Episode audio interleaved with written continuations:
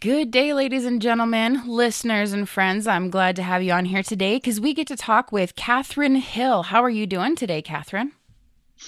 I'm doing well today, and thank you, Genneca. Good deal. Hopefully, it's a beautiful day there, like it is here. Now, Katherine Hill, it says, is the president and CEO of Patronus Petroleum, um, but that's that's uh, such a small portion of the story. You do quite a lot. You do quite a lot. Would you like to tell everyone about uh, what it is that you do? Okay, well, we'll start kind of at the beginning. I Best grew place. up in a best place to start at the beginning. Yes. I grew up in an oil and gas family. My father was John Hill, and he started out as a roughneck and grew Esperanza Energy into a rather large independent. And my mother was a large part of that. Um, they were they were very social and just wonderful people. I grew up kind of at his tutelage, you would say, um, coloring logs and flying back and forth looking for oil wells because that back in the day that's how they spotted oil trends. Interesting. Um, from there, I didn't start my company until after I had been in New York. I modeled up there for for quite a while, oh, and very nice. it was fun. Um, yeah, I've had just really a great, great life, and I am very blessed. Grew up on ranches for the most part. Um, and then when dad was passing, I moved back to Dallas and I decided that I'd start my own old company because I was young and naive and thought that just anybody could go out and start an oil company. right. Big dreams. Big dreams. it was it, big dreams, most of which really did come true.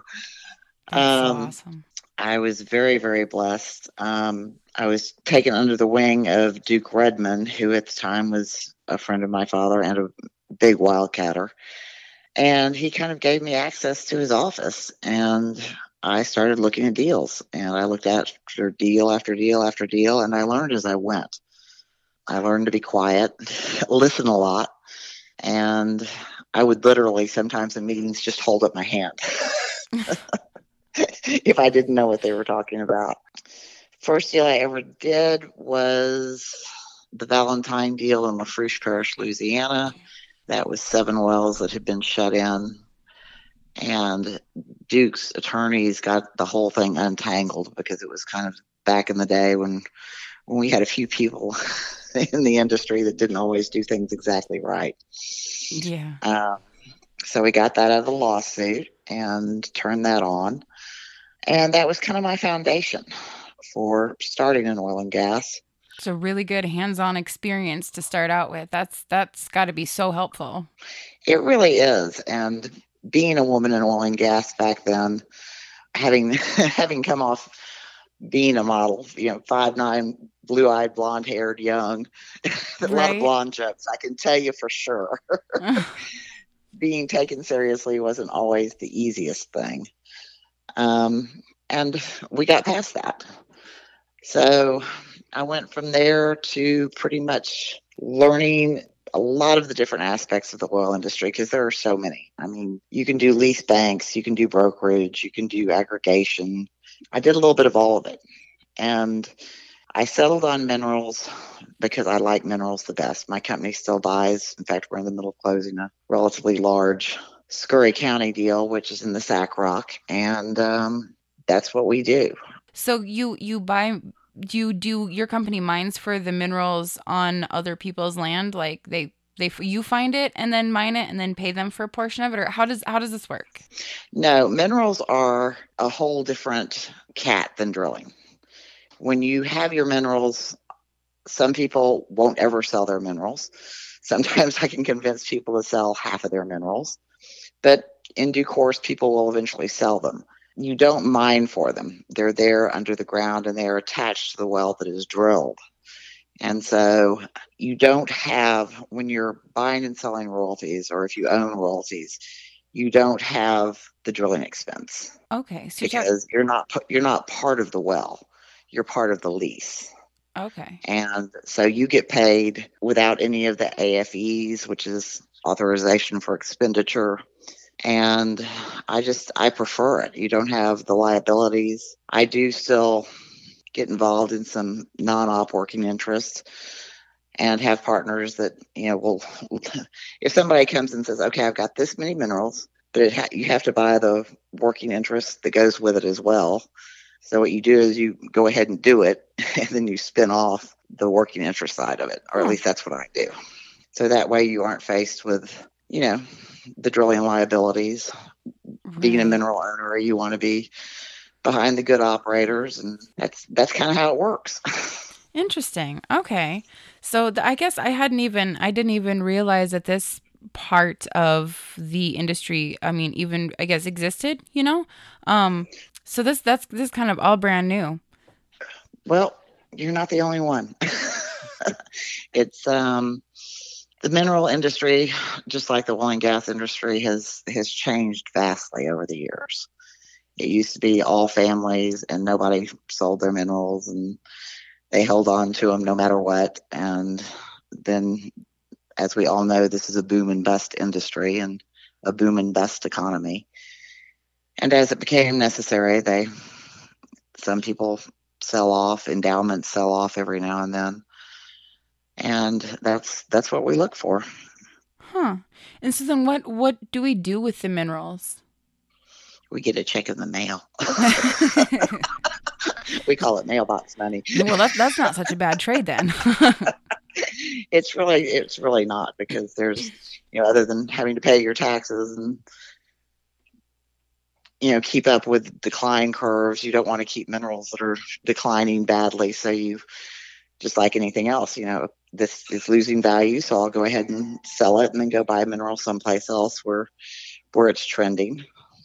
So what what would actually be the top mineral in the industry right now? What's the most sought after? Oh definitely permian basin.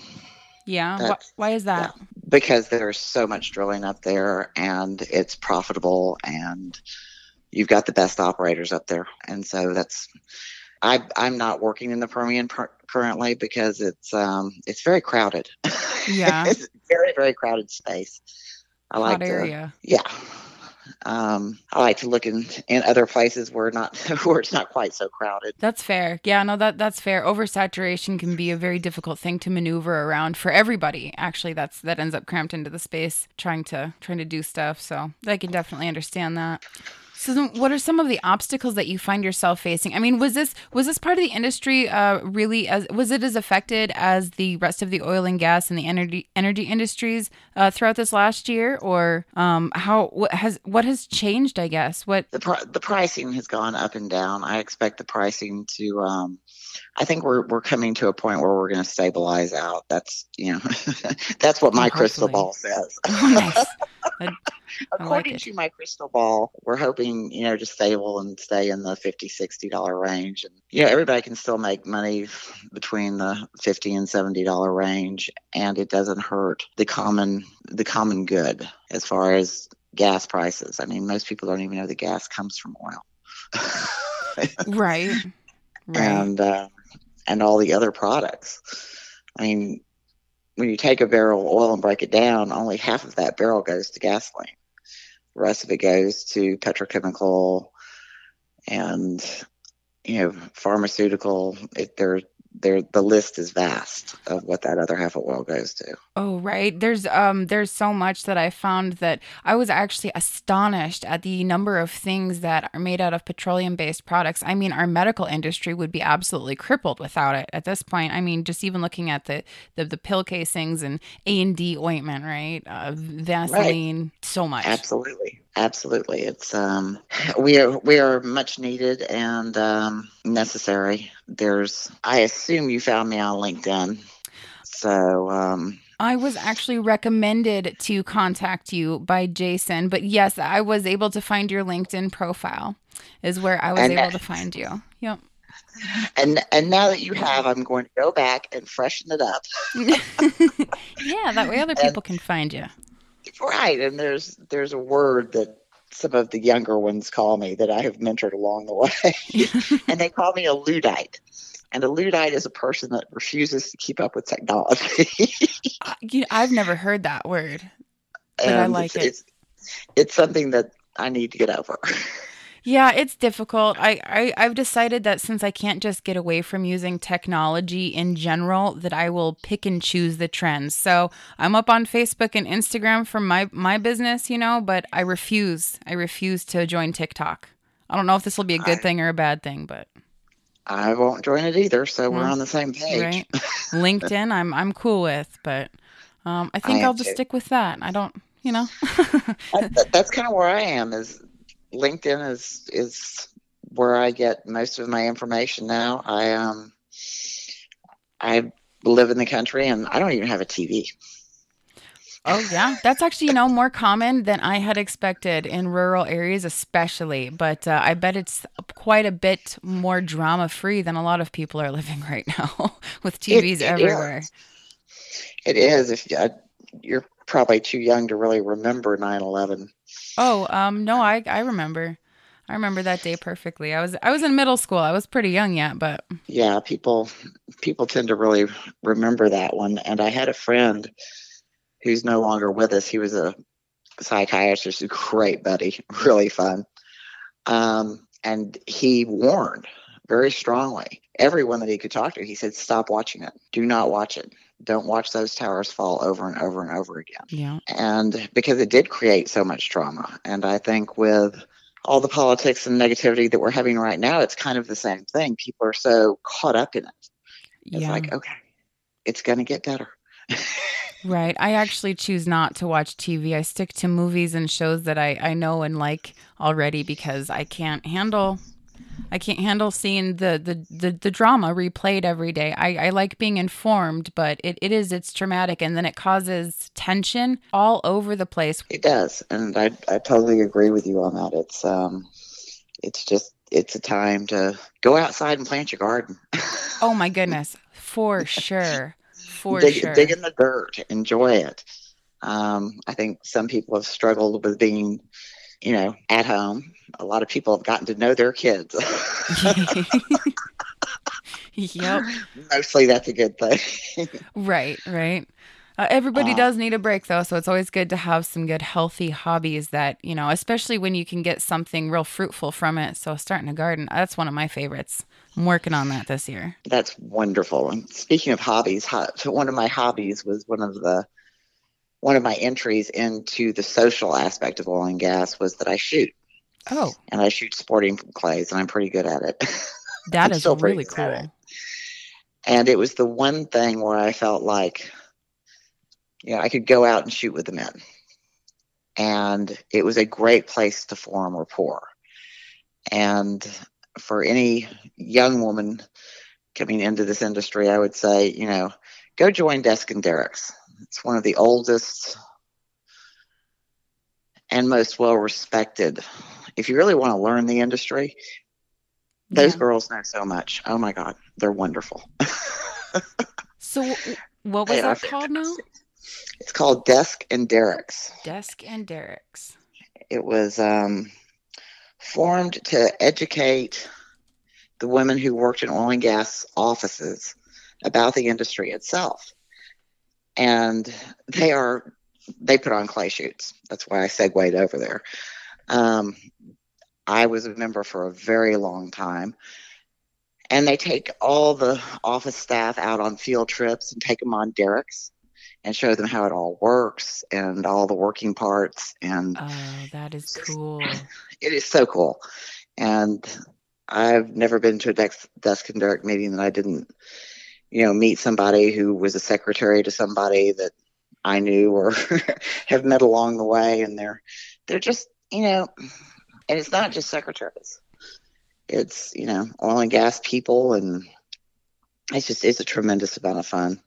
There are a lot of associations out there, Adam, and and others that I used to belong to, and since COVID, that's kind of dropped away.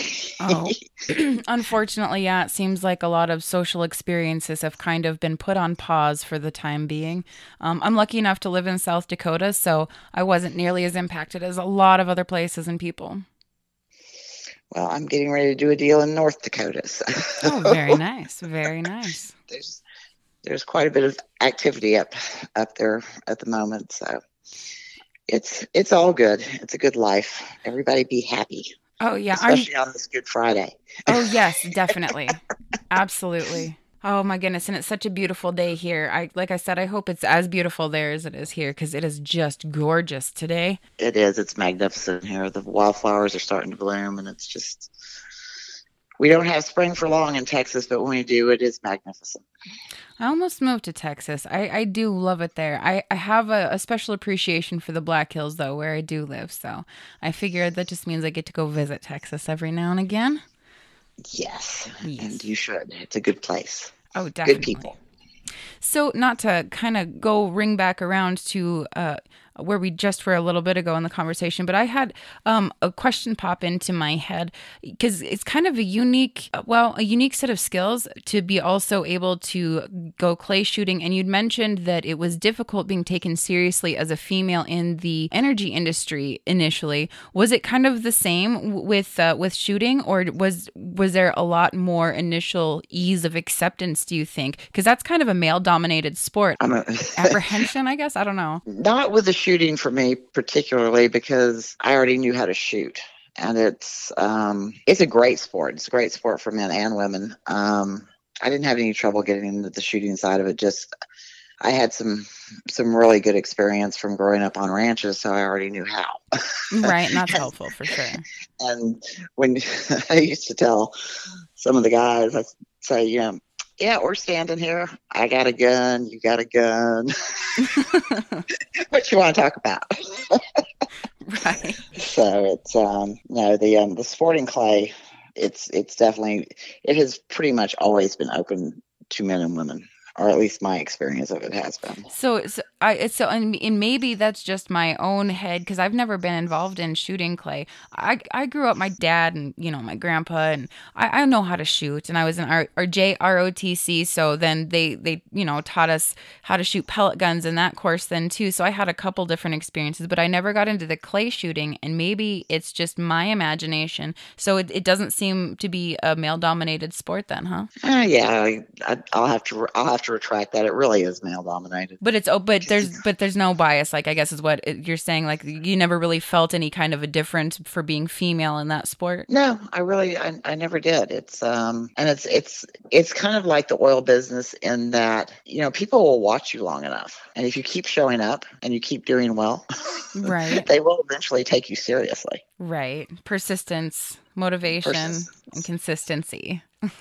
I think as as my blonde hair starts to turn gray, I've learned patience, persistency, all those things that that people tell you when you're young, and you look at them and go, oh, I don't need any of those things. right. No, turns out, turns out it's very, very helpful. Well, that's interesting. That is very interesting. I thank you. I that kind of doesn't really have anything to do with energy, but I thought I would ask because it was, I don't know, it, it intrigues me in any case. I started out doing music actually, and then I was on the radio, and then I got an invitation from Jason to conduct these conversations with uh, wonderful people like yourself within the oil and gas industry and so, previous to that, my personal knowledge of the oil and gas industry is basically limited to all of the conversations that I get to hear, you know, from my, my husband and my brother in law, who worked in the industry for many years. And my brother in law still does. But, you know, that makes me still pretty uh, new to the whole thing. But I know that as a female in the music industry, it is it was interesting trying to be taken serious as a female. Generally, people assume that my husband handles all of the business, right? And so I can only imagine how much more difficult it could have been for you in the energy industry trying to start out. Well, I can tell you how much it's changed. The very first night that I ever attended, I think it was the second one they ever had. I believe it was in about 30 years ago. And I remember walking into that room and I'm pretty sure I was the only woman, and there were all, there were a couple of hundred, maybe a thousand, and that's really pushing it. People in the room, and for the first time ever, all of the logs and the maps and everything were up on the walls, and I was just shocked because you know we'd all kept our information so tight we didn't share. so that ought to be weird. And that was pretty weird. And then I guess it's been five years since I've been to NAPE, and there are several. They moved it from the gallery in Houston over to George R. Bush, and there are thousands of people. And it even has its own area um, called Women in Energy, and they do their own events only, you know, for women. They're in all levels of the industry. I mean, you wouldn't back in the day have seen a woman roughneck. It was considered bad luck in the 50s, 60s, and early 70s for a woman to even set foot on a rig. Like a like a woman on a ship for for a sailor right. or pirate. exactly. Interesting. All right. And so now the industry has truly opened and embraced. And I remember standing there looking at that huge sign that said women in the oil industry. And it was just it was a it was a beautiful experience. Sounds like it. Glad that I've gotten to be a part of it. So, are, is there any advice that you would have for a female who's going to, you know, thinking of starting out in the industry today? Um, go join Desk and Derrick's. right. Get, get, your education. Um, find what part fascinates you and thrills you because you have to love what you do. And, you know, dress moderately. right. Especially dress moderately. That's important. That's about that's about it. That's pretty sound advice. A good education, and and of course, we already covered that the keys are you know persistence and consistency, and it sounds sounds like we pretty pretty well covered those bases. I don't know. I, I pulled up the website for the uh, Desk and Derrick's Association, so I will be including that in the show notes from this conversation. Definitely looked like a pretty neat website, though. I love I love the way they have it set up already. Definitely haven't you know gotten to take a look at it yet, really, but what I see looks pretty nice. So anyone listening will be able to find it and take a look for themselves. And then is there is there any other way besides LinkedIn that you would like for people to get a hold of you or is that pretty much the go-to spot do you think? That's pretty much the go-to spot or at some point on my LinkedIn I'll put up a new web page and they can find me there or they're welcome to call me at the number that you have which is 512-755-5874. Very nice. Very Always nice. looking for minerals. Oh, absolutely. And when you get that new web page put up, you should let me know, and then I can add it to the add it to the show notes and let everybody know that there's a new spot to find some information too. Thank you so much, Katherine. Thank you, and be well. You as well. Have a great day. All right, my friends, that was Katherine Hill, and you can find her up on LinkedIn, the president and CEO of Patronus Petroleum. Make sure to look in the show notes for the links. And of course, if you enjoyed this content, be sure to find out the rest of what is in store on thecrudelife.com.